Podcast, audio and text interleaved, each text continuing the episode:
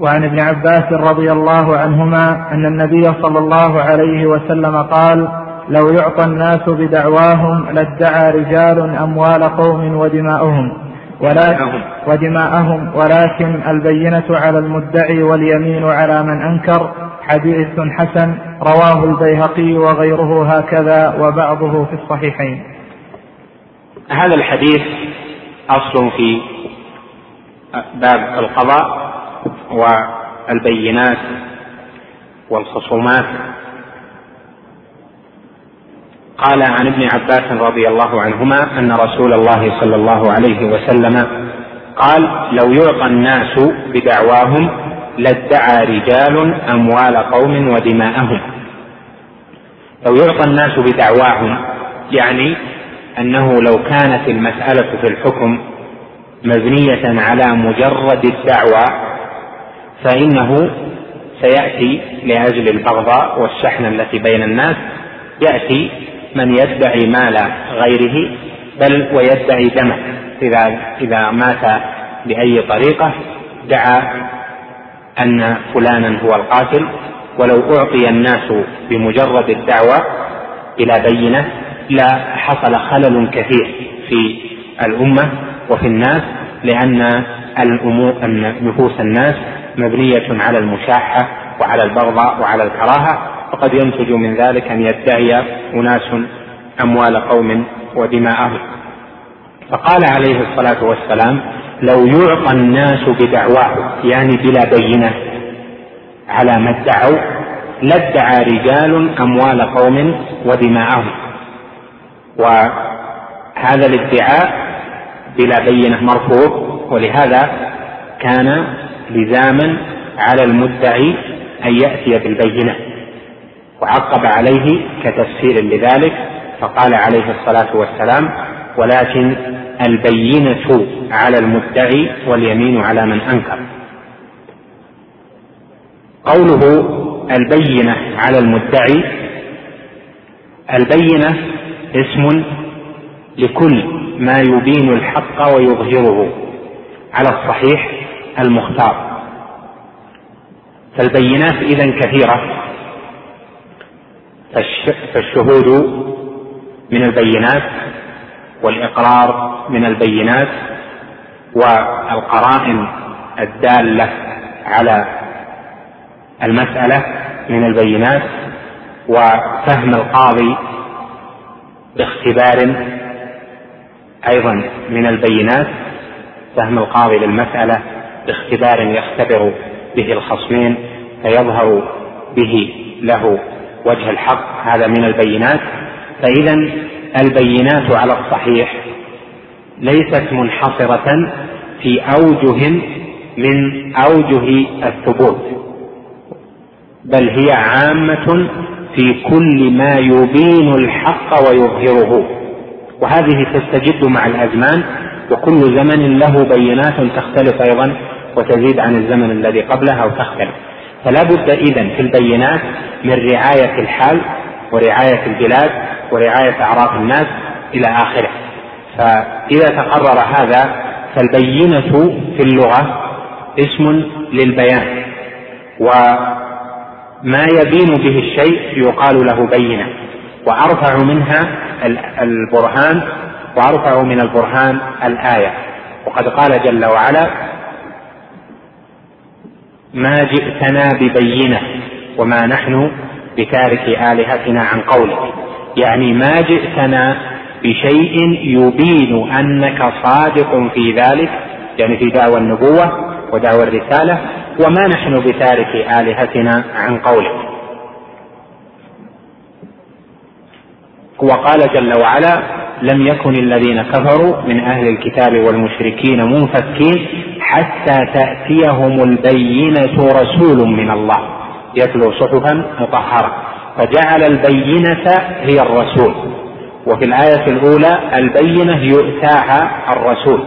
فتنوعت البينة لأن البينة اسم لما يظهر الحق ويدل عليه. فلهذا قيل للرسول إنه بينة وللكتاب إنه بينة. وللشاهد إنه بينة وهكذا. فالبينة إذا على التحقيق أنها اسم عام جامع لكل ما يبين الحق ويظهره. قال لكن ولكن البينة على المدعي واليمين على من أنكر. والعلماء يعبرون عن ذلك بقولهم أيضا البينة على المدعي واليمين على المدعى عليه. وهذا من باب التصرف في العبارة. وذكر وروي أيضا في بعض روايات هذا الحديث وأجمع أهل العلم على ما دل عليه هذا الحديث من أن البينة على المدعي وأن المدعي لا تؤخذ دعواه ولا يلتفت لها من حيث مطالبته بشيء حتى يأتي ببينة تثبت له هذا الحق. والمدعي والمدعى عليه اختلفت فيهما عبارات أهل العلم لكن التحقيق فيها أو الصواب أن المدعي من إذا سكت ترك والمدعى عليه من إذا سكت لم يدرك لم يترك. ويعبر طائفة من أهل العلم في كتاب كتب الفقه في القضاء في آخره عن المدعي والمدعى عليه في الداخل والخارج. المقصود أن المدعي في قوله ولكن البينة على المدعي أن المدعي هو من إذا سكت عن القضية ترك لأنه هو صاحبها فيدعي على غيره شيئا. فلو قال سكت عن هذه الدعوة ترك إذ لا مطالب له بشيء. وقد ينقلب المدعي مدعا عليه. إذا كان الخصم لا يسكت عنه فإذا سكت أحد الخصمين وبسكوته يترك صار مدعيا. وإذا سكت وبسكوته لم يترك صار مدعا عليه. وقد ينقلب كما ذكرت لك المدعي إلى مدعا عليه في بعض الحالات. قال البينة على المدعي يعني إذا أتى أحد وقال أنا أدعي على فلان بأنه أخذ أرضي أو أخذ سيارتي أو أنه أخذ من مالي كذا وكذا أو أني أقرضته بكذا وكذا وأطالبه برده. فيقال أين البينة التي تثبت ذلك؟ هل عندك شهود؟ هذا نوع من البينات هل عندك ورقة؟ مشهود عليها أو أشبه ذلك تثبت هذا الحق ما دليلك أو ما بينتك على هذا فيأتي بالبينة. فلا ينظر إلى دعواه مجردة حتى يأتي ببينة. هناك بعض الحالات لا يكون ثم بينة للمدعي فيتوجه فيها وهي الأمور المالية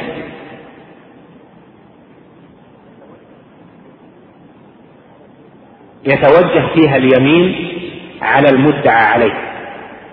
يعني أنه يقول هذا خصمي فيأتي فيقال هذا ليس له عندي شيء. فهنا ينكر المدعى عليه أحقية المدعي بشيء. ولا بينة للمدعي. على ذلك فيرى القاضي أن تتوجه اليمين إلى المنكر. يعني إلى المدعى عليه الذي يقول ليس له عندي شيء.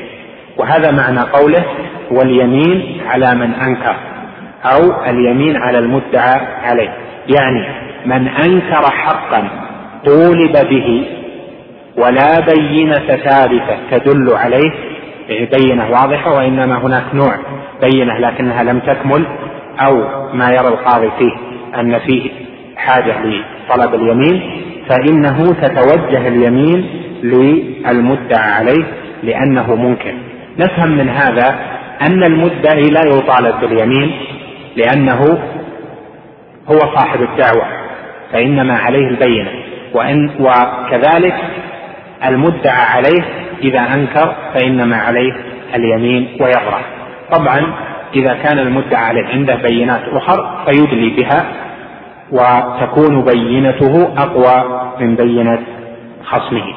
المقصود من هذا الحديث أن الشريعة جاءت في القضاء بإقامة العدل وإقامة الحق وأن هذا إنما يكون باجتماع القرائن والدلائل والبينات على ثبوت الحق لأحد الخصمين وأن الحاكم لا يحكم بمجرد رأيه ولا بعلمه فلا يجوز للحاكم يعني للقاضي أن يحكم بعلمه وإنما يحكم بما دلت عليه الدلائل. فلو أتاه رجل من أصدق الناس وأصلحهم وقال أنا عندي أنا لي على فلان كذا وكذا ولا بينة له فإنه لا يحكم بعلمه في ذلك. ولو كان هو يعلم بعض ما في المسألة من الأمور.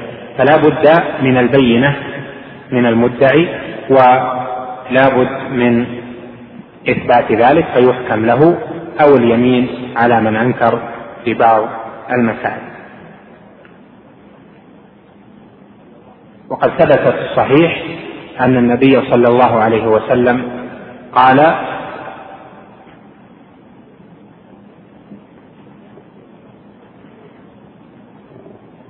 في الخصومة وإدلاء كل بحجة فلعل بعضكم أن يكون ألحن بحجته من خصمه فأقضي له فإنما أقضي على نحو ما أسمع فمن قضيت له من حق أخيه بشيء فإنما هو قطعة من النار فليأخذ أو ليدع.